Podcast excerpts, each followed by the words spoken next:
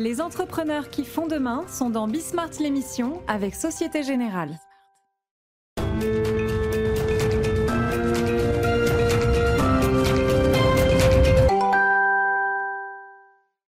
Bonsoir à tous, bienvenue dans Bismart, l'émission. Je suis ravie de vous retrouver. Aujourd'hui, on va parler euh, de ce que sont les marques utiles avec la Chief Innovation Officer euh, du groupe Becoming. On sera également avec euh, le directeur de l'UPFI, l'Union des producteurs phonographiques français indépendants, pour parler du financement de la musique. On essaiera d'y voir plus clair dans le tissu passionnant des ETI françaises en compagnie d'un professeur d'économie euh, titulaire de la nouvelle chaire ETI Lab qui vient d'être créée aux mines de Paris. Et puis on terminera avec des solutions pour digitaliser le secteur de la restauration. C'est Bismart l'émission. C'est parti.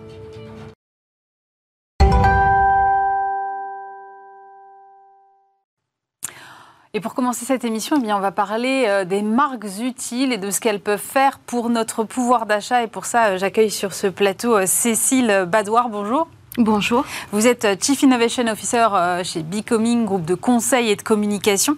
Et euh, Becoming publie la deuxième édition de son baromètre sur les marques utiles. D'abord, moi, j'aimerais comprendre qu'est-ce que c'est qu'une marque utile aujourd'hui Est-ce que c'est vous qui en faites la définition ou finalement ce sont les personnes que vous avez interrogées Et quelle est cette définition?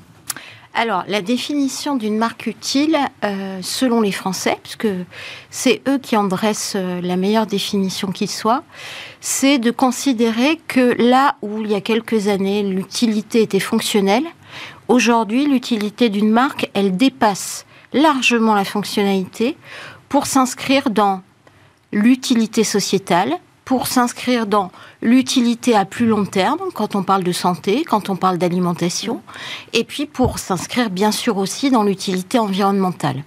Autrement dit, la notion s'est vraiment stretchée, elle s'est vraiment augmentée, et c'est sans doute révélateur du fait que euh, là où les Français ont des doutes sur la capacité des institutions à agir, ils ont moins de doutes sur la capacité des marques à leur être utiles dans la vie quotidienne, on, va, on vient de parler de pouvoir d'achat, et c'est très frappant dans l'étude, mais pas uniquement.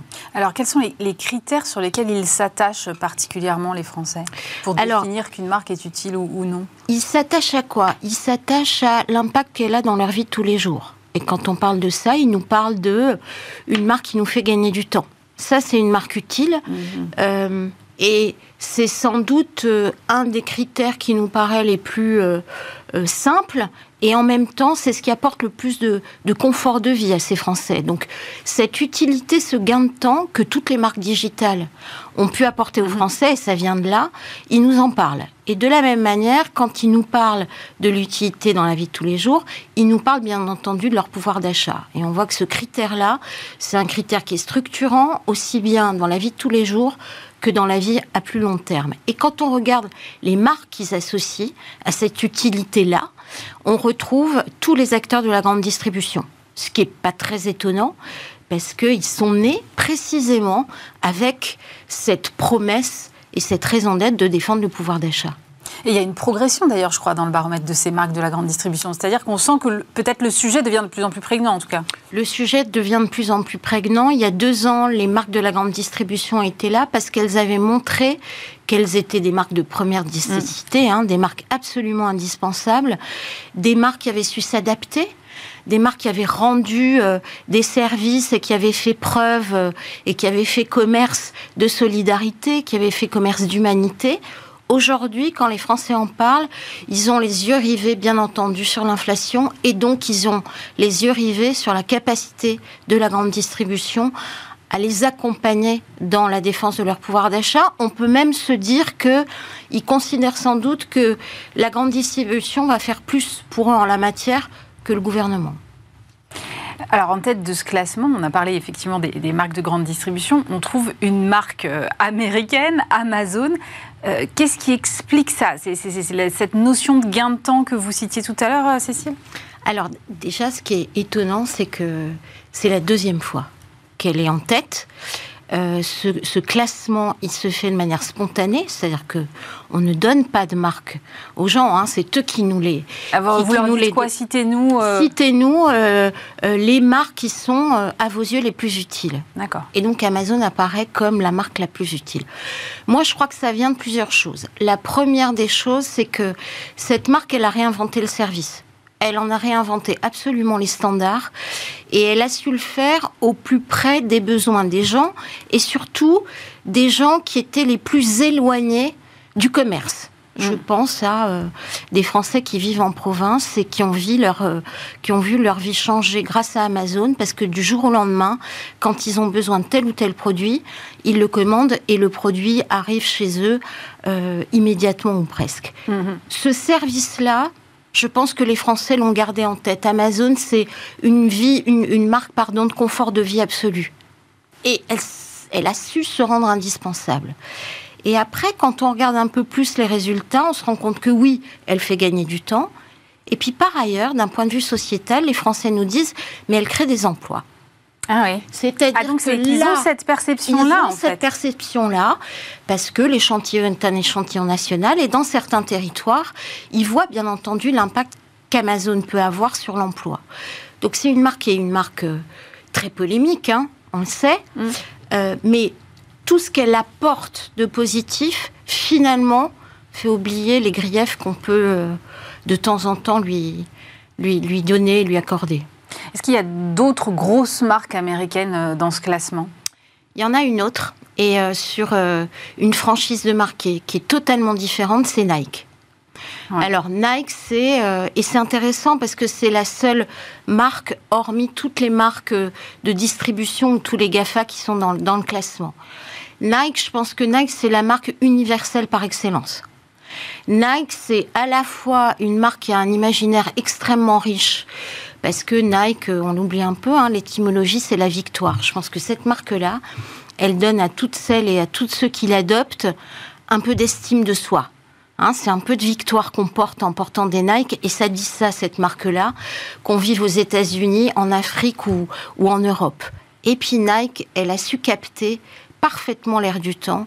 Elle a su parler de diversité, elle a su parler de proximité, elle a su parler de liens, de connexion, elle a su créer des expériences aussi bien sur le digital qu'en physique. C'est une marque qui, qui est sans faille. C'est une marque qui nous entoure, qui nous éveille euh, et que, qui, qui, qui, à chaque fois qu'elle communique, nourrit cet imaginaire formidable. on n'est pas dans le service, on est dans la marque plaisir, on est dans la marque du rêve. Mais du coup, c'est un peu contradictoire avec la notion d'utilité, qui était quand même la question posée. Eh bien, je pense que précisément l'utilité qui était très fonctionnelle devient petit à petit et a cette capacité à devenir émotionnelle. Il y a beaucoup d'émotions euh, euh, dans l'utilité, c'est-à-dire que on oublie parfois que euh, l'utilité, elle n'est pas gratuite. On est utile à quelque chose, on est utile à quelqu'un. Et les marques comme Nike savent faire ça. Et à partir du moment où elles savent faire ça, alors il y a de l'émotion qui rentre dans leur capital de marque et il y a de l'émotion qui rentre dans l'utilité. Comment est-ce que le consommateur euh, appréhende cette question sur le plus long terme? Parce que vous l'avez dit, euh, en, préambule, mais finalement, il y a l'utilité euh, quotidienne et puis il y a tous ces enjeux de société sur le plus long terme. Comment est-ce que euh, le consommateur se positionne vis-à-vis de ça? Les attentes sont de plus en plus grandes?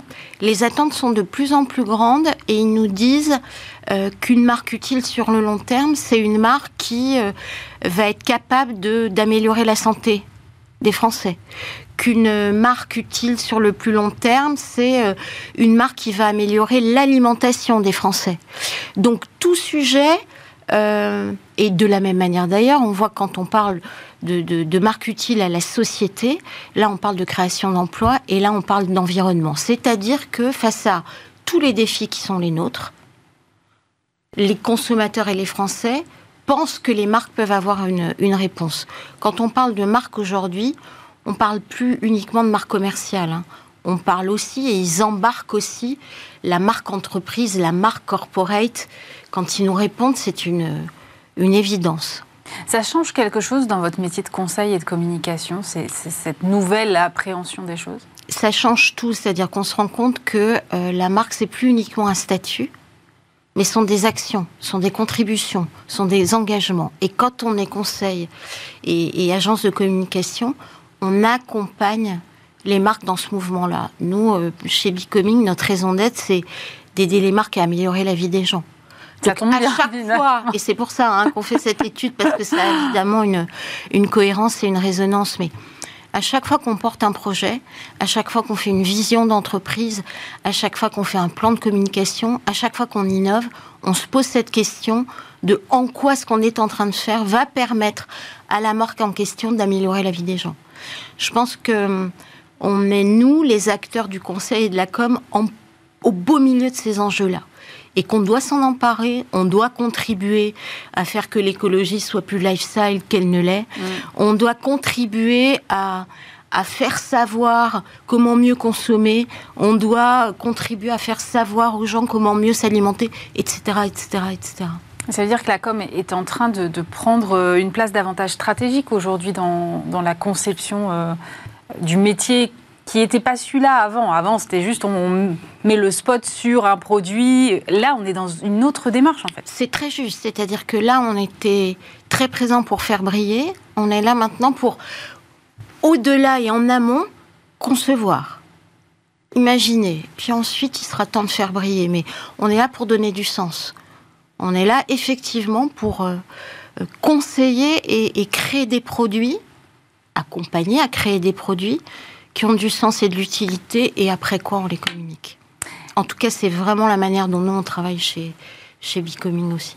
Une marque qui ne serait pas utile est une marque qui est vouée à une mort certaine?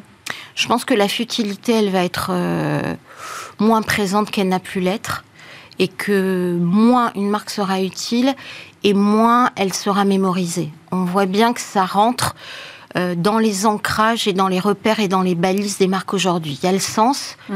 il y a l'utilité et il y a la capacité à prouver. Je pense que ce sont les trois balises maintenant des marques.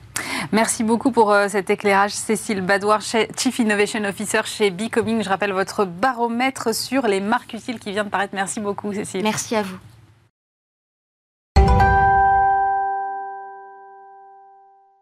On va parler musique maintenant avec euh, Guillaume Côté, directeur général de l'UPFI. Bonjour. Bonjour. Alors l'UPFI, c'est l'Union des producteurs phonographiques français indépendants. Vous regroupez en fait les producteurs et distributeurs euh, de musique indépendants. Et on parle avec vous du financement euh, du Centre national de la musique. Ça fait pas mal parler ces dernières semaines. Et c'est quand même une institution que moi, je dois dire, je connais assez mal. institution assez récente en même temps. Hein. Je crois que ça a été créé en 2020 pour rassembler l'ensemble des acteurs de la filière. Est-ce que déjà pour commencer, vous pouvez nous reposer le cadre, euh, c'est-à-dire à quoi sert ce CNM Bien sûr. Alors le Centre national de la musique, effectivement, c'est un établissement public récent, puisqu'il a été créé le 1er janvier 2020, euh, au terme de nombreuses années de concertation difficiles, euh, autant le dire. Mm. Euh, effectivement, il est peu connu du grand public, et pourtant les missions qu'il sert, indirectement, bénéficient au grand public, au public de la musique évidemment. Ce, cet établissement, il a pour but de fédérer et de structurer une filière musicale en centralisant des missions qui, jusqu'à présent, étaient essentiellement prises en charge par des acteurs privés, associatifs, syndicaux, euh, entreprises, etc. et euh, euh, on va dire que euh, sa création durant le premier mandat d'Emmanuel Macron a été une vraie bonne nouvelle pour la filière, à ceci près que le gouvernement n'a pas prévu un schéma de financement complet et pérenne. Euh, et euh, aujourd'hui se pose effectivement la question du financement, question qui n'est pas posée dans le projet de loi de finances pour 2023, d'où ce débat mm. de, passé dans la presse est devenu finalement assez grand public que nous avons souhaité porter autour d'une proposition visant à compléter ce, ce schéma de financement. Parce que si j'ai bien compris, euh, il faut trouver 20 à 25 millions euh, à l'horizon 2024, ce qui est le double de la subvention que vous apporte en gros le ministère de la Culture. Alors, pas tout à fait. Il y a une, une dotation euh, de, du gouvernement, enfin de l'État aujourd'hui, qui va vers le CNM en vue de financer le fonctionnement de l'établissement euh, et également quelques missions transversales, qui est à hauteur de 26 millions d'euros et qui correspond exactement à la trajectoire budgétaire prévue. Donc, de ce côté-là, évidemment, nous, nous, sommes, nous sommes tout à fait satisfait. Euh, une autre part du financement, côté privé, provient du spectacle vivant, à travers une taxe qui existe déjà depuis de nombreuses sur années la billetterie. sur la billetterie, mmh. voilà, et qui vient abonder aujourd'hui le CNM et financer, vous l'aurez deviné, en grande majorité, surtout des projets de, de live. Le problème, c'est qu'advient-il euh, de la musique enregistrée, qui est l'autre jambe de la filière musicale? Aujourd'hui, il n'y a pas de contribution, ou alors de manière extrêmement marginale. Euh, ce que nous proposons aujourd'hui, c'est d'apporter une solution. Alors, on propose, nous, UPFI, mais on n'est évidemment pas les seuls, hein, puisqu'elle est soutenue par une très large coalition d'organisations professionnelles représentant de la diversité de la filière auteurs-compositeurs, éditeurs, producteurs de musique enregistrée, producteurs de spectacles, etc. Tout le monde s'y retrouve, euh, à part les multinationales de la musique enregistrée. J'ai comprendre qu'il y avait une certaine divergence, en effet. Tout à fait. Il y a une divergence qu'on assume tout à fait et qu'on a essayé de résoudre avec eux et, ça n'a pas, ça n'a pas été possible. Mais quel est ce, projet aujourd'hui? Il s'agit tout simplement euh, euh, d'appliquer au chiffre d'affaires de l'ensemble des opérateurs diffusant de la musique en ligne une taxe d'un niveau très faible, 1,5%, euh, dont le produit... 1,5% de quoi? Du chiffre d'affaires. D'accord. Réalisé en France? Réalisé en France. Et qui permettra d'abonder le financement du CNM et euh, de lui permettre d'assumer pleinement ses missions. Je peux en citer quelques-unes. Il y a par exemple la production d'études économiques sur la filière musicale. Mmh. Quand je dis études économiques, je voudrais préciser impartiales, ouais. Euh, puisqu'aujourd'hui elles sont produites pour la musique enregistrée par le syndicat des majors. D'accord. C'est un point à retenir, important. Il y a également le soutien financier à la diversité musicale, à la production musicale, mais dans sa diversité, c'est-à-dire avec un, soutien euh, accru à euh, des esthétiques euh, typiquement qui sont moins consommées en streaming, par exemple, en tout cas moins rémunératrices. Mais il y a aussi l'accompagnement des acteurs vers différents types de transitions, transition numérique, transition écologique, etc. Donc le produit de cette taxe vise à aider le CNM à absorber pleinement les missions qui lui ont été confiées par la loi, par le législateur euh, et qui aujourd'hui, de fait, en raison de ce manque de 20 à 25 millions, en incapacité d'assumer. D'accord. Alors, moi, j'ai quand même une question. Est-ce qu'on est peut mettre sur le même plan des plateformes, puisqu'il s'agit de taxer les plateformes, comme euh, YouTube ou TikTok, on va dire, qui ne rémunèrent d'aucune façon, a priori, euh, la musique, ou très faiblement, et euh, les plateformes de streaming payantes sur abonnement type euh, Spotify ou Deezer, qui, elles, versent une rétribution euh, aux artistes. Est-ce qu'on peut les mettre sur le même plan? Bien sûr, et il y a même, de notre point de vue, une obligation à prévoir une égalité devant cette taxe de l'ensemble des acteurs. Euh, de fait, aujourd'hui, on, ne le cachera pas, et là-dessus, avec les multinationales, on est plutôt euh, raccord, euh, les plateformes de, gratuites du type TikTok, Facebook et dans une certaine mesure YouTube mm. ne contribuent pas au financement de la création, ou en tout cas à, verser un revenu aux ayants droit qui soient en capacité d'être réinjectés dans, la nouvelle création, qui est à la hauteur euh, de leur utilisation de la musique. Quand on voit sur TikTok à quel point euh, c'est une plateforme qui capitalise énormément sur les contenus musicaux et qui ne reverse quasiment rien aux ayants droit, on est en droit de se demander s'il n'y a pas un, un, problème à résoudre. Et cette taxe vise à résoudre en partie ce problème, puisqu'elle va s'appliquer autant au chiffre d'affaires payant qu'au chiffre d'affaires du gratuit. Oui, mais pour les, enfin, du point de vue des plateformes payantes, c'est presque un peu la double peine. Non, parce que de notre point de vue, il y a très peu de risques que euh, cette taxe soit répercutée sur leur propre marge. Euh, une, plateforme comme Spotify, par exemple, reverse environ 70% de son revenu aux ayants droit. Hum. Notre calcul, et on l'a fait et les ayants droit l'acceptent, euh, est que cette taxe sera répercutée sur le revenu qui leur est reversé. C'est-à-dire que ce sera plus 60%, mais 60% moins les 1,5 en gros. Voilà. Si je comprends bien, d'accord. Et alors quand vous dites que, que les plateformes gratuites ne reversent rien, c'est-à-dire qu'effectivement TikTok euh, capitalise beaucoup sur la musique, sur une vidéo qui fait des millions de vues, et donc c'est la musique fait des millions d'écoutes, il n'y a rien qui, qui est reversé du tout?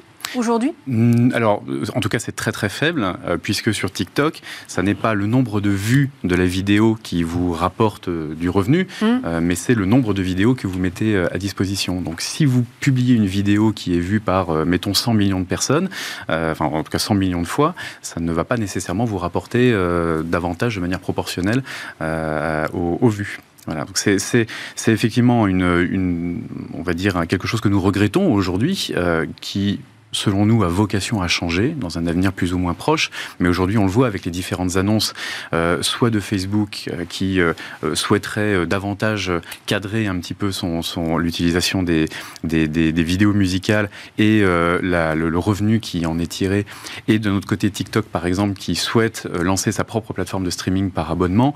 On a peut-être des leviers ici de discussion avec eux puisque ce sont des acteurs qui devront davantage se mettre dans les rails des usages à la française pour ce qui est de, de rémunérer les ayants droit décemment. Et vous parlez d'usage à la française. Est-ce que vous savez comment ça se passe dans les autres pays? Est-ce qu'il y a déjà des choses de ce type qui existent? Alors, globalement, non. Euh, globalement, non. On, a fait euh, évidemment euh, quelques études poussées de cela, puisque nous faisons partie de plateformes européennes ou internationales qui sont en capacité de mmh. nous remonter aussi ce genre d'informations. et ça n'est pas du tout quelque chose de, courant. Euh, quelque part, on peut dire que la France est un petit peu spécialisée dans, ce type de, dispositif qui consiste à taxer, on va dire, à, trouver des mécanismes permettant de, corriger un peu certains effets du marché mm. euh, pour valoriser la diversité culturelle, pour financer la création, etc. Au final, ce qu'on propose dans la musique, tellement différent de ce qui existe dans le cinéma depuis de nombreuses années, où euh, typiquement dans la taxe sur l'entrée en salle, un blockbuster américain va contribuer à financer la création française de demain, création française et européenne. On est dans le même dispositif ici. Euh, alors évidemment, il y a des acteurs euh, typiquement multinationaux que ça fâche pour une raison toute simple. Typiquement, si on prend le premier répertoire, la part de marché du premier répertoire euh, sur les plateformes, c'est le répertoire international, qui fait à peu près 60% d'une plateforme comme Spotify. C'est énorme. Mais qui est propriétaire de ce répertoire international? Les majors de la musique. Donc je comprends qu'elle ne soit pas, qu'elle soit pas ravie.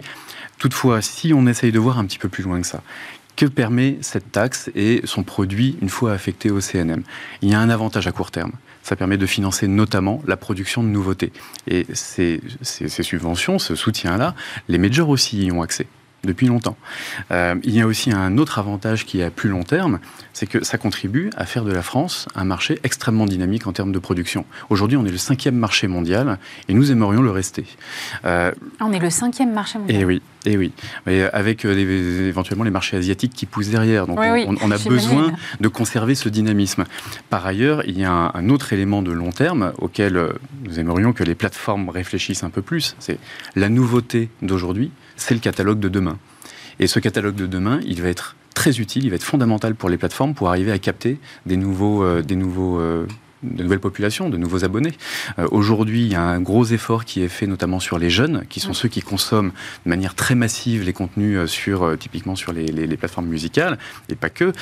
mais on a également d'autres publics qu'il faut amener vers le streaming. Et aujourd'hui, c'est moins le cas des publics plus seniors, etc., qui sont éventuellement attirés par d'autres types d'esthétiques, des esthétiques qui aujourd'hui sont plus en difficulté, sont moins bien financées. on peut penser évidemment à des exemples évidents comme le classique ou le jazz, mm. mais pas que même le rock, même la variété française euh, sont plutôt fragilisés et ne trouvent pas toujours un financement à la hauteur du risque qu'ils euh, représentent. Alors, euh, il y avait eu une tentative d'amendement euh, déposée à, l'Assemblée euh, nationale dans le cadre du projet de loi de finances 2023 qui a été rejeté. Il y a donc maintenant une mission parlementaire. Qu'est-ce que vous en attendez? Est-ce que vous pensez que ça a des chances d'aboutir aujourd'hui? Alors, la mission, elle va aboutir. On a toute confiance dans, monsieur le sénateur Julien Bargeton qui, effectivement, s'est vu confier cette, cette mission. de notre point de vue, cette mission, elle aurait dû intervenir beaucoup plus tôt, mhm. avant l'été, j'ai envie de dire, au minimum. Euh, cette concertation, elle est nécessaire. On a eu plusieurs auditions, plusieurs tables rondes à l'Assemblée, au Sénat, etc., euh, où nous avons tous mis un petit peu nos arguments sur la table. Euh, qu'il y ait des angles morts, des choses à davantage documenter, c'est possible. quelque part, notre point de vue, ça aurait dû être fait avant. En tout cas, pour ne pas avoir cette année un petit peu compliqué euh, de mm. transition qui est 2023. Euh, maintenant, nous sommes, nous, à la, évidemment, à la disposition du, sénateur Bargeton pour euh, apporter des arguments en faveur de, de, cette taxe, qui est un, sujet que nous avons travaillé depuis de, nombreux mois et qui nous semble plus pertinent. Il a semblé plus pertinent à de nombreux acteurs. maintenant, c'est vrai qu'il y a d'autres propositions qui ont été mises sur la table, que nous avons étudiées aussi, qui peuvent avoir leur mérite, mais aussi éventuellement des... Par exemple Alors, il y a une proposition qui a été faite d'aménager la taxe sur la vidéo. Taxe sur la vidéo qui est reversée aujourd'hui au CNC et qui intègre en son sein une taxe sur le gratuit, seulement sur le gratuit, qui est qu'on appelle communément la taxe YouTube. Mhm. sauf qu'il s'agit bien d'une taxe sur la vidéo. Donc ça veut dire qu'en faire une taxe dédiée à la, enfin, à la fois à la vidéo ou à l'audiovisuel et à la musique, ça reviendrait à mettre tout ça à plat et c'est pas quelque chose d'évident. Par ailleurs, encore comme je l'ai dit, euh, les acteurs euh, gratuits pourraient euh, tout à fait s'opposer à cela en prétendant que les acteurs payants ne sont pas soumis au même type de taxation. Quand on regarde ce qui se passe du côté de l'audiovisuel, mm. Netflix s'acquitte d'une taxe qui est la TSV et YouTube aussi qui est à 5,15% pour chacun des deux. Euh, on ne pourrait pas comprendre qu'en musique, YouTube paye une taxe à 1,5 et que Spotify ne le, ne le, fasse pas. Maintenant, nous, de notre point de vue, euh, puisqu'on comprend évidemment les, inquiétudes autour de, de, éventuellement des répercussions de cette taxe. Hein, en termes de prix pour les abonnés, par exemple? Notamment, euh, mhm. évidemment qu'on a étudié le, le sujet, quel que soit in fine le scénario de répercussion, que ce soit partiellement ou à 100% sur les ayants droit, sur la plateforme ou sur le consommateur, nous avons choisi à dessein un taux extrêmement faible pour être sûr que cet impact soit indolore. Donc après, nous avons aussi de bonnes raisons de croire que euh, l'impact sur le consommateur euh, sera à peu près nul et qu'il sera plutôt du côté des ayants droit. Voilà. Euh, nous avons tous autant intérêt à ce que les plateformes conservent un niveau d'abonnés qui soit, fort, voire à encourager une meilleure pénétration du marché du streaming en France. En fait, derrière, c'est toute la transformation numérique de l'industrie en fait, qui, se pose et de comment rendre ce modèle pérenne. Cette taxe serait euh, un moyen, selon vous, de rendre cette industrie pérenne? Tout à fait. Alors, pour une, aussi avec un, angle qui est très particulier et qui tient beaucoup, euh, auquel les producteurs indépendants tiennent beaucoup, qui est celui de la diversité musicale. Quand on regarde aujourd'hui le modèle de, rémunération du streaming, mm. euh, c'est quelque chose qui n'est pas forcément euh, su par le grand public, mais il est le suivant. le prix de mon abonnement, je paye un abonnement par exemple de 10 euros. je vais écouter que du classique. Mais l'ensemble de mes 10 euros ne vont pas aller vers les artistes classiques ou les labels classiques que, j'écoute. Ça va être remis dans un pot commun et après redispatché entre les différents artistes et labels euh, en fonction de leur part de marché sur l'ensemble du catalogue. Donc ça veut dire que euh, les artistes classiques ne vont pas voir arriver une rémunération à la hauteur de ce que moi j'ai écouté que en tant qu'utilisateur. Alors ça c'est un chacun chacun défend ou pas ce, modèle-là.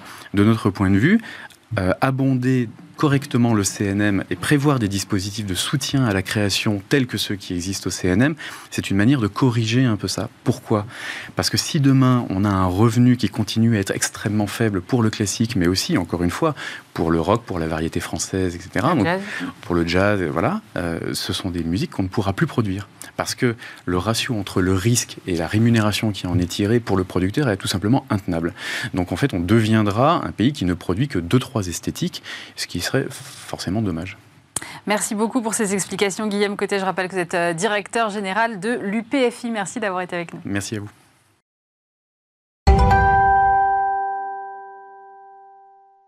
Et je suis maintenant avec euh, Pierre Fléquinger. Bonjour. Bonjour Aurélie. Vous êtes euh, professeur d'économie euh, aux mines de Paris et titulaire de la chaire ETI Lab. Vous êtes également professeur à la Paris School of Economics. Euh, la chaire que je viens de citer, elle a été récemment créée par Mine Paris en partenariat avec le club ETI Île-de-France et le METI. il y avait un vrai besoin de développer la recherche économique autour des ETI. C'est un tissu qu'on connaît mal aujourd'hui bah, on, le connaît, euh, effectivement extrêmement mal. Ça, c'était la motivation euh, initiale de la, de, la chaire euh, en termes de, en termes de recherche. Mais c'est aussi une chaire d'enseignement. C'est-à-dire que ce qui est très important, ce qui me tient à cœur, parce que je suis aussi enseignant-chercheur, c'est important la recherche, mais l'enseignement, c'est très important, c'est d'impliquer les jeunes aussi dans, le, dans, le, dans cette recherche sur les ETI et dans le, dans le terrain, de participer, de participer au, développement de ce tissu industriel. Quoi. Et il y avait, y avait un, grand, grand besoin de, de connaître dans la mesure où c'est une catégorie récente et euh, sans rentrer dans les détails, c'est compliqué même de définir ce que c'est euh, une entreprise, de définir les contours d'une entreprise. Et donc, euh, depuis 15 ans que la catégorie existe, on n'est même pas encore tout à fait sûr de qui sont ces, animaux, si je puis dire, qui sont, qui sont fascinants au demeurant. C'est vrai, on n'arrive pas à bien définir une ETI. Moi, je croyais que c'était. Enfin, moi, j'avais mes, propres critères en, tête, mais alors, visiblement, ils ne doivent pas être bons. Ah, c'est bien, vous, avez dû faire vos, devoirs là-dessus. Effectivement, euh, on a des critères statistiques définis dans la. C'était une loi de 2008, la loi de La catégorie INSEE, là. Exactement, oui. C'est la loi de 2008 qui définit une catégorie en plus hein, entre les, grands groupes et les, micro-entreprises. Et on n'avait rien pour identifier ces, ces acteurs du milieu. Mais la question, c'est une fois qu'on a dit ça, euh, même si on a des critères, donc entre 50 millions d'euros de, chiffre d'affaires, 1 milliard et 1 milliard au maximum, et surtout de 150 à 5000 employés, euh, on a une vraie question de, définir ce que c'est une entreprise qui est une collection euh, d'établissements, d'unités légales, de magasins, de centres de production, etc. Et si on a une définition légale, ce que c'est qu'une unité légale, ça on sait dans les mmh. statistiques nationales, ça ne veut pas dire qu'on sait pour autant que une collection d'unités légales est une entreprise. Juste pour vous donner un exemple très simple, on peut avoir, euh, je sais pas, une, un, un magasin d'un côté, c'est une unité légale, et de l'autre côté un centre de production à un moment donné, il faut réussir à joindre ces, unités, ces unités, légales pour expliquer que ça, c'est une entreprise. Et cet effort-là, en fait, il est encore en cours, euh, en cours par l'INSEE. Ça fait, ça fait 15 ans, c'est un, très très gros travail de, profilage. Donc même, si vous voulez, même d'un point de vue euh, statistique de définition, euh, c'est pas encore gagné, j'allais dire. Donc euh, ça, ça fait partie des efforts qu'on veut faire. Et la, la réalité, ensuite, au-delà des statistiques, il faut, il faut connaître qui sont, qui sont les gens, qui sont les gens qui font les ETI, qui sont les, qui sont les, ces, entreprises, leur secteur d'activité, etc. Et ça, c'est encore un deuxième volet qui est plus intéressant que la statistique encore, je dirais, c'est le, le, terrain. Mais justement, on dit souvent euh, les ETI sont des entreprises familiales. Est-ce que c'est vrai ou ah. est-ce que c'est une idée reçue? Il y en a 5400, je crois, à peu près. Donc, euh, est-ce qu'on est, est, qu'on est dans cet ordre-là? J'espère que vous avez bien lu les lettres de l'ETI Lab. Effectivement, vous avez raison. c'est bien 5400. Euh, alors ça, on a, on a, on a, euh, on a effectivement en tête. Euh, je peux. C'est des chiffres qu'il faut encore prendre avec des pincettes, exactement pour les raisons que je viens d'évoquer précédemment. Euh, mais c'est de l'ordre de 50% sans doute dans ces 5400 qui, qui, qui seraient des ETI familiales, c'est-à-dire dont le, le, le, le, capital est encore. Et là, on entend français essentiellement, des, des ETI françaises qui ont été créées par des, des familles françaises au cours des, euh, décennies, euh, voire des siècles passés. Il y a des ETI très très vieilles.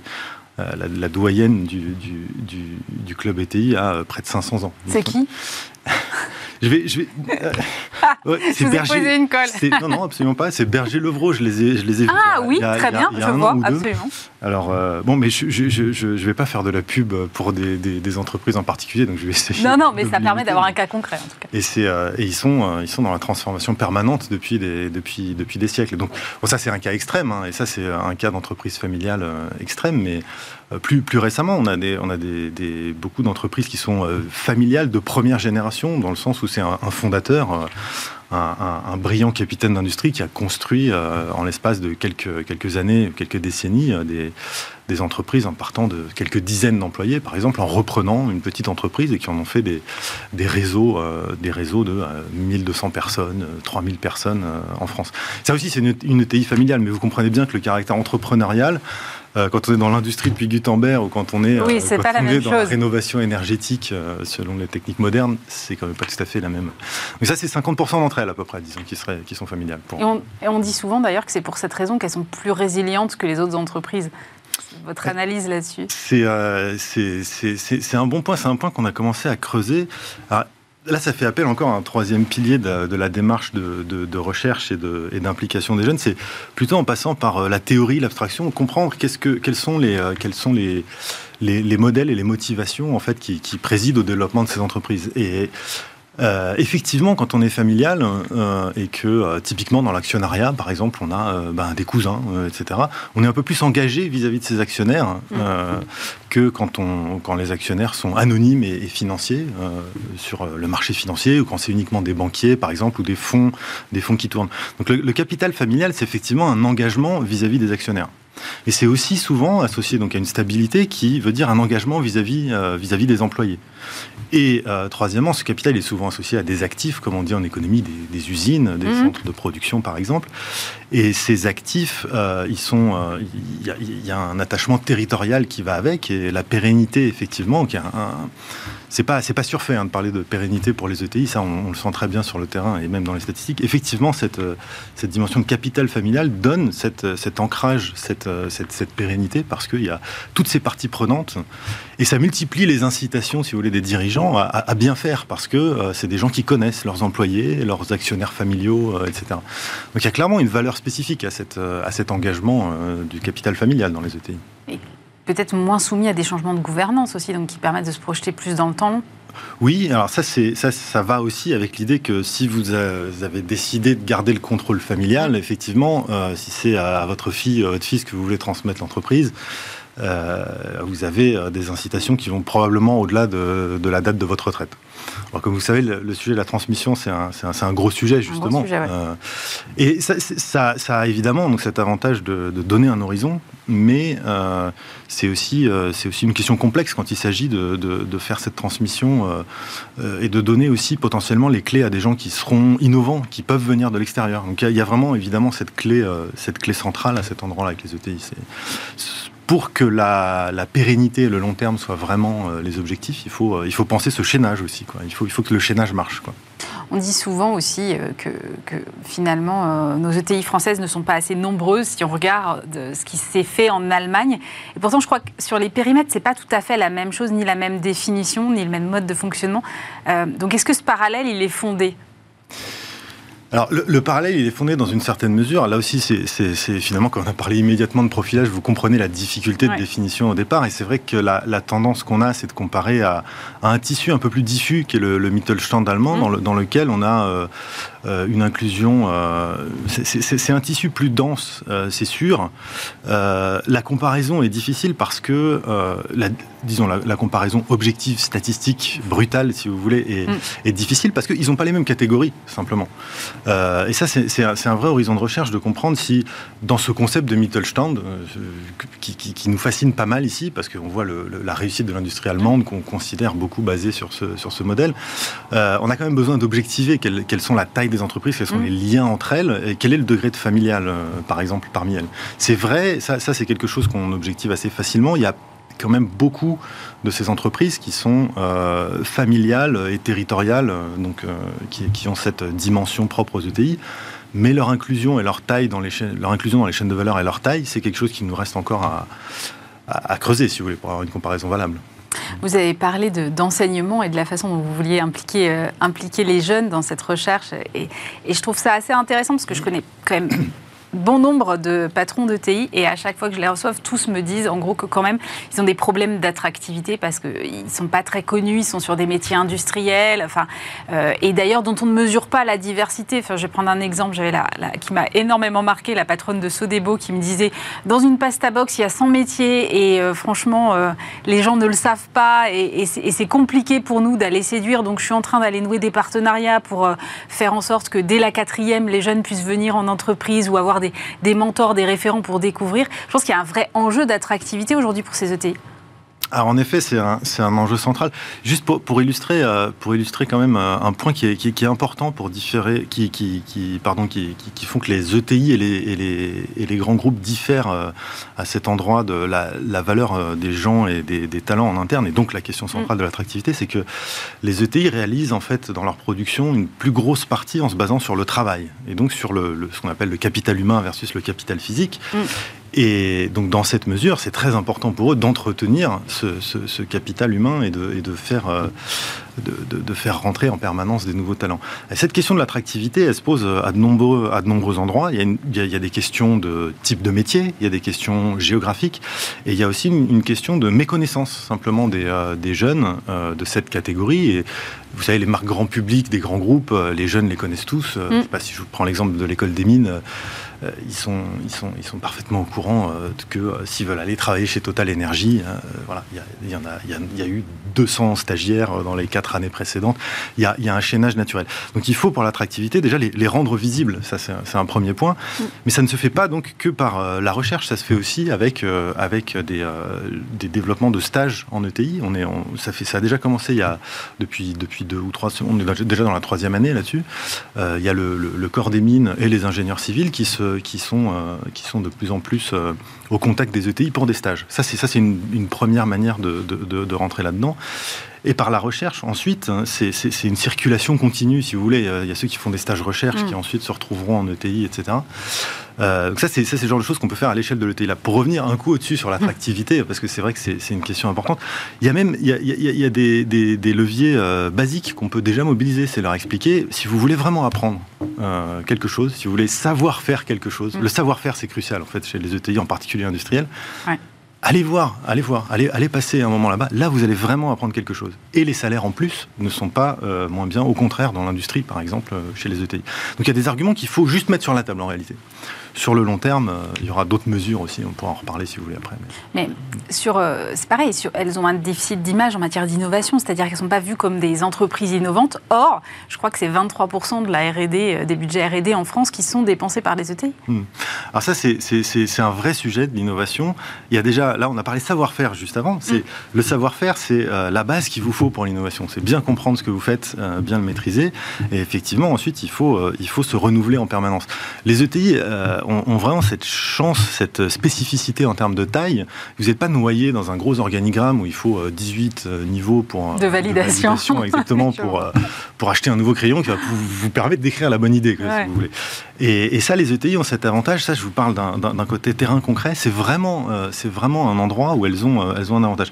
Sur les budgets de R&D, il y a des questions qui se posent aussi sur est-ce que, est-ce qu'il faudrait pas, c'est par exemple Philippe Aguillon, qui est, d'ailleurs président du, conseil scientifique, qui le, qui le met souvent en avant, c'est que est-ce qu'il ne faudrait pas justement euh, euh, inciter un peu plus ces acteurs, c'est-à-dire euh, leur faciliter mm. cette, cette R&D en, leur donnant des avantages un peu plus forts, plutôt pour les plus petites entreprises que pour les grosses, pour investir en R&D. Parce que la R&D qui est productive, elle est faite beaucoup dans ces, chez, chez, ces ETI justement. Crédit, le crédit impôt recherche, par exemple. Ça c'est c'est un, un, des messages importants de Philippe de dire il faut il faut il faut arrêter de donner trop de rente aux plus gros pour essayer de, décaler ce financement euh, là, là où elle est immédiatement productive, en fait, cette, cette R&D, où elle est, euh, elle, est moins, euh, elle est moins enserrée dans des, dans, des, dans des carcans moins innovants, disons, simplement du fait, de, du fait de la taille des groupes, et aussi sur des marchés, sur des marchés potentiellement de niche, où il y, a des, y y a des gros potentiels si on arrive à internationaliser ce genre de choses.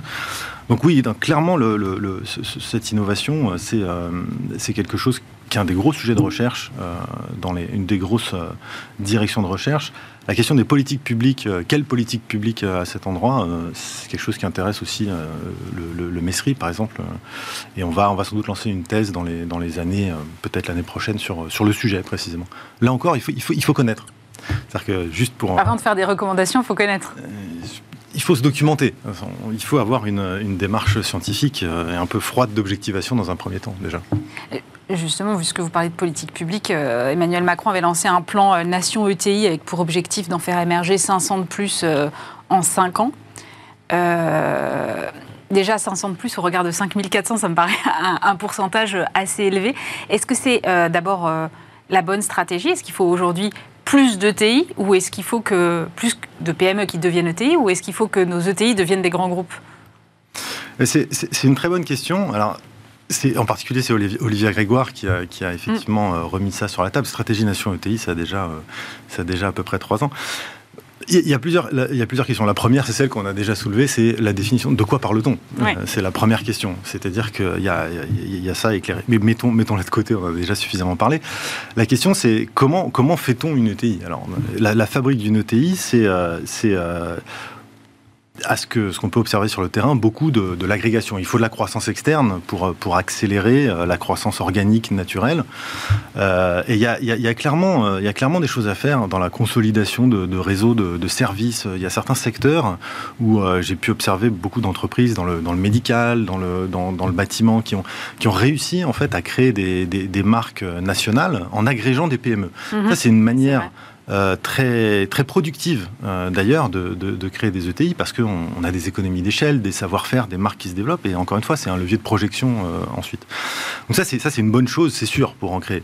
Mais si, si on veut créer des ETI, vous m'avez dit faut-il faire des grands groupes de certaines ETI Je dis bah, si on veut créer des ETI, quels sont des grands groupes Alors évidemment c'est pas une recommandation de politique publique. J'imagine bien. J'entends juste que c'est pas évident a priori en haut de savoir ce qu'on doit faire, parce qu'il faut garder l'agilité. Donc, effectivement, si, si, on, peut imaginer que d'un coup, on se retrouve avec, on a aujourd'hui 263 grands groupes en France, il y, a, dans les derniers chiffres solides de l'INSEE, si, on, si on crée 300 grands groupes, est-ce que ça serait mieux plutôt que d'avoir 500 ETI de plus, parce que ça voudrait dire qu'il y a peut-être moins d'ETI, mais c'est qu'elles ont grossi euh, c'est dur de répondre. Et je pense que c'est des questions sectorielles aussi dans lesquelles il faut regarder. Ça ne peut pas être pensé complètement indépendamment des filières stratégiques, euh, etc., euh, à mon sens. Donc, les ETI, ça a tous les avantages qu'on a mentionnés avant.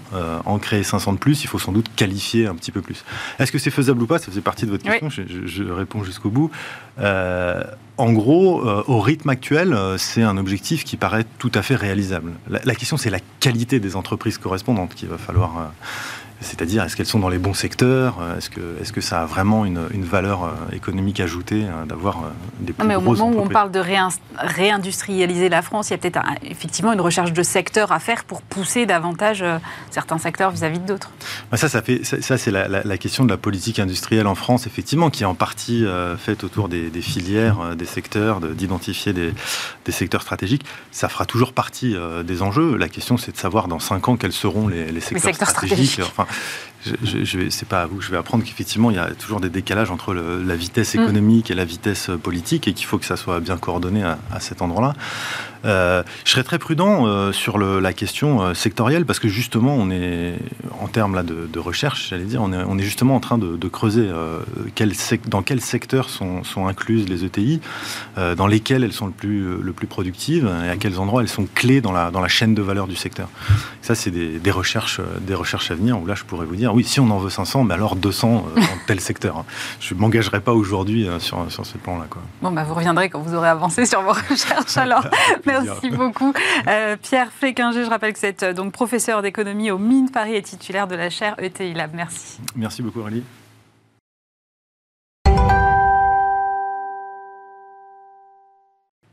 On termine cette émission en parlant euh, de digitalisation dans le secteur de la restauration avec Xavier Zetoun. Bonjour. Bonjour. Vous êtes le CEO de ZenChef. Vous êtes un des leaders de la restaurant tech en Europe. D'ailleurs, j'ai découvert le mot restaurant tech. Je ne savais pas qu'il y avait une catégorie spécifique. Et donc, vous, vous digitalisez. Euh, ce secteur de la restauration en développant un ensemble de solutions technologiques. Moi, j'aimerais comprendre déjà ce qu'on entend par euh, ensemble de solutions technologiques, parce que si je comprends bien, ça veut dire que vous allez plus loin que juste je réserve en ligne. Bien sûr. Alors, ce qu'il faut savoir, c'est que le secteur de la restauration est en pleine transformation maintenant depuis plusieurs années. Et cette transformation, notamment digitale, s'est accélérée pendant euh, le Covid et mm. puis toutes les crises euh, qu'a subi le secteur ces dernières années.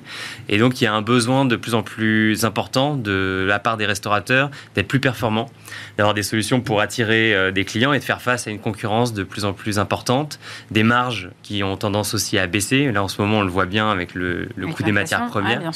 et donc, pourquoi ZenChef? Nous, notre mission, c'est de créer donc un ensemble de technologies qui vont aider le restaurant à la fois à être plus performant donc dans la gestion des clients, donc de, bien sûr de la réservation en ligne, mais ensuite de l'expérience client qu'on va vivre euh, sur place, puisqu'on va aussi apporter des solutions pour le paiement.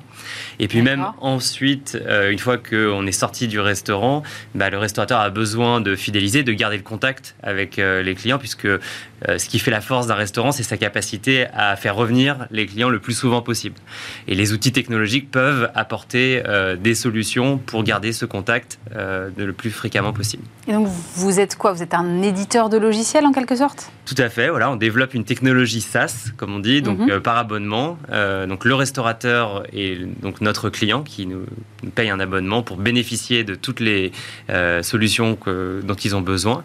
Et de l'autre côté, on a des solutions qui vont s'adresser aux, consommateurs, puisque lorsque vous réservez en ligne, vous voyez quand même l'interface ZenChef. Et puis prochainement, on va lancer une application qui s'adresse vraiment aux consommateurs pour trouver des restaurants. Donc là, on va aussi apporter une solution puisque on s'est rendu compte que quand on est consommateur, c'est difficile aujourd'hui de trouver une table dans les restaurants, surtout dans les restaurants de qualité. Euh, il faut parfois ici prendre plusieurs semaines à l'avance. Et donc nous, on veut euh, améliorer ça donc euh, en connectant les restaurateurs et les clients. Mais ça veut dire que tout votre modèle réside sur l'abonnement et que le consommateur, lui, vous ne lui prélevez pas de commission quand il, quand ils réservent en ligne, par exemple Non, alors en général, les... avant que ZenChef existe, il existait d'autres euh, acteurs sur le marché dont le business model était la commission, mais pour le restaurateur. Pour le restaurateur, oui. Euh, et non pas pour le, client. En général, c'est gratuit. Quand on est client, on, veut aller au restaurant, on n'a pas besoin de payer pour ça. Euh, enfin, en tout cas, pas pour réserver. Et, côté restaurateur, donc le modèle historique, c'était effectivement de, prendre, de payer une commission de l'ordre de 2 euros par couvert réservé. Et donc nous, on a voulu apporter une alternative aux restaurateurs qui est vertueuse, qui est plus alignée aussi avec leurs intérêts, puisque peu importe le nombre de réservations qui vont passer par la plateforme ZenChef, euh, ça va être le même prix à la fin du mois pour les restaurateurs. J'imagine que, comme vous dites, c'est une plateforme, donc ça veut dire qu'il y a des données derrière. Qui est propriétaire de ces données ensuite? C'est aussi... Euh, une grande différence par rapport à, d'autres acteurs, c'est qu'on a voulu créer un modèle euh, pensé pour les restaurateurs avant tout, mhm. même s'il met en relation le, restaurateur, le, client et le restaurateur. Et donc, la propriété des données est celle euh, du restaurateur à 100%. Et, et donc, c'est euh, quelque chose de très important puisque la donnée, c'est euh, une mine d'or et c'est ce qui fait la valeur d'un restaurant aujourd'hui, de son fonds de commerce. C'est la capacité à avoir donc un fichier client de qualité, euh, une clientèle qui revient souvent et donc tout ça, ça se traduit aujourd'hui par euh, donc la propriété de ces données. comment est-ce que le, restaurateur peut les exploiter, ces données? C'est là où moi j'ai du mal à, comprendre. Parce que, OK, il a son fichier, OK, il peut éventuellement lancer une petite relance. ça fait longtemps qu'on ne vous a pas vu, venez. Mais bon, c'est pas non plus ce que, vous dites est, vrai et c'est une des solutions possibles, euh, mais il y en a bien d'autres. Ce qui fait qu'on va revenir dans un restaurant, mm. euh, comme euh, vous avez certainement dû le vivre, c'est surtout l'expérience qu'on vit sur place. c'est l'accueil, c'est la qualité mm. de ce qu'on mange, et, et, donc c'est cette expérience globale. Le restaurateur n'a pas forcément de solution pour savoir ce que le client pense euh, on peut demander l'avis, mais les gens laissent de moins en moins, euh, enfin donnent de moins en moins leur avis, ils sont pressés, ils n'ont pas le temps, ils veulent pas forcément le faire sur place. Donc déjà, la première chose, c'est de demander l'avis systématiquement de tous les clients qui sont venus dans le restaurant. Cette donnée, elle est très riche pour le restaurateur puisqu'elle va lui permettre d'améliorer son offre, d'être dans une démarche finalement d'amélioration continue et de s'appuyer sur ses avis pour euh, à la fois donc répondre si jamais il y a un problème, résoudre le problème du client, lui proposer une solution, l'inviter à revenir, etc. Donc ça, c'est la première chose qu'on peut faire grâce à, la donnée. La deuxième, c'est que un restaurant, euh, oui, il peut envoyer sa nouvelle carte, mais ce qui va avoir plus de valeur, c'est de cibler, euh, par exemple, un client qui est venu au restaurant il y a six mois et puis qui n'est pas revenu et de se dire comment on fait maintenant pour euh, lui proposer quelque chose d'intéressant. Et donc, on peut lui permettre, de, par exemple, de, venir euh, découvrir euh, la nouvelle carte en avant-première, de venir à une dégustation. En fait, c'est toute une logique de CRM, comme toutes les entreprises mmh. finalement font, mais que les restaurateurs, parce qu'ils sont très occupés dans leur restaurant, justement, à, bien faire la cuisine et à bien accueillir les clients, qui n'ont pas forcément le temps de faire, ils ne sont pas devant un ordinateur toute la journée. Et donc, nous, notre mission, c'est de leur simplifier justement toutes ces tâches et de leur mettre à disposition des outils qui vont permettre de contacter le bon client au bon moment et non pas de faire du marketing de masse. Vous, êtes, euh, vous existez depuis 11 ans. Euh, combien de restaurants travaillent avec vous et dans combien de pays? Parce que je crois que vous êtes présent à l'international aussi. Oui, alors Aujourd'hui, on a 7000 clients principalement en France, en Belgique et en Suisse, mmh. même si on a des clients dans 15 pays. Maintenant, euh, l'objectif de ZenChef pour les prochaines années, c'est de devenir leader en Europe, on est déjà en France, et de conquérir tous les marchés européens où euh, bah, il y a des restaurants qui ont besoin de, nos solutions. Euh, et donc, bah, j'espère que dans les trois prochaines années, on aura plutôt dans les 30 000 restaurants au niveau européen. Alors, vous avez fait entrer à votre capital euh, un fonds américain qui vous apporte 50 millions d'euros. L'objectif, c'est de continuer votre développement avec. Alors là, vous étiez effectivement sur du B2B en fait euh, principalement. Là, vous avez évoqué tout à l'heure rapidement une application pour euh, le B2C. Qu'est-ce que ça va, qu'est-ce que ça va prendre comme forme exactement? Quel type de service on pourra y trouver? Oui, bah, comme je disais tout à l'heure, quand euh, on veut chercher un restaurant aujourd'hui, déjà c'est compliqué. Il y a de mm. multiples plateformes. Il faut aller sur Google Maps, parfois il faut aller sur TripAdvisor. Et si on est dans un autre euh, pays, c'est encore plus difficile. Euh, et donc, bah, ça reste encore difficile de, de trouver un restaurant. Ensuite, quand on a trouvé, souvent il n'y a pas de place. Euh, et donc on est déçu, ou alors on essaye d'appeler le restaurant et puis euh, bah, personne ne répond, et donc à la fin on vit pas une expérience positive.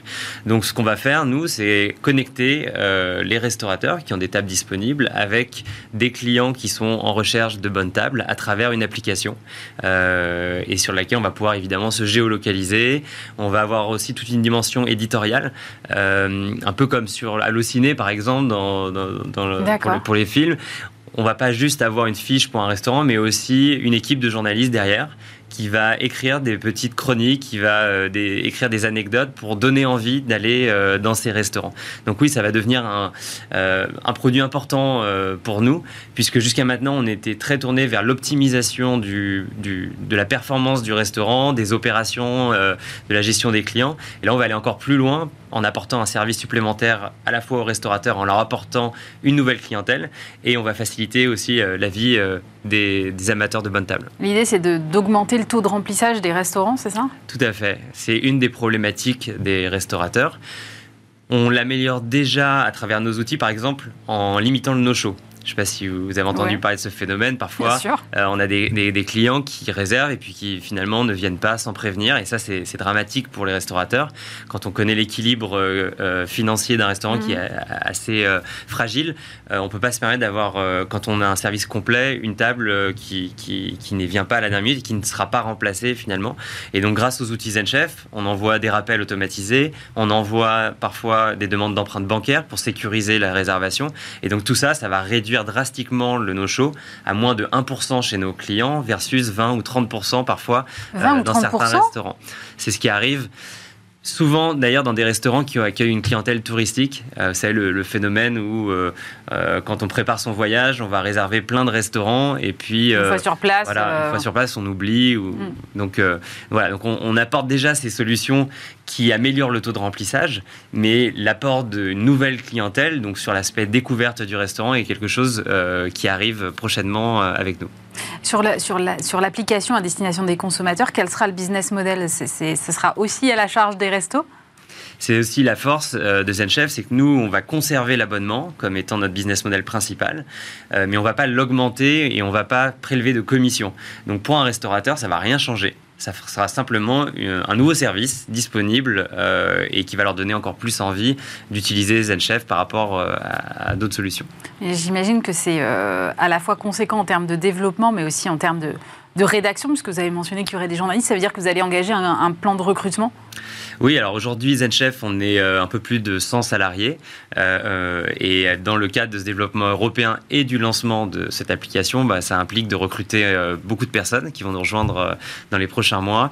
dans, bien sûr sur l'aspect éditorial, mais on a déjà une équipe aujourd'hui de quatre journalistes à plein temps, dont l'ancien rédacteur en chef des pages gastronomie de l'Express. Donc vraiment, on est, on est, déjà engagé dans cette démarche.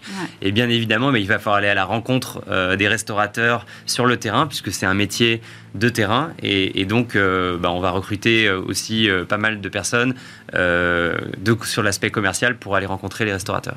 Merci beaucoup Xavier Zetoun. Je rappelle que vous êtes donc le CEO de ZenChef. C'est la fin de cette émission. Merci bien sûr de nous avoir suivis. Vous pouvez nous réécouter ou nous re-regarder en podcast et en replay sur vos plateformes habituelles et sur le site internet de Bismart, bismart.fr. On se retrouve très vite. Passez un bon week-end.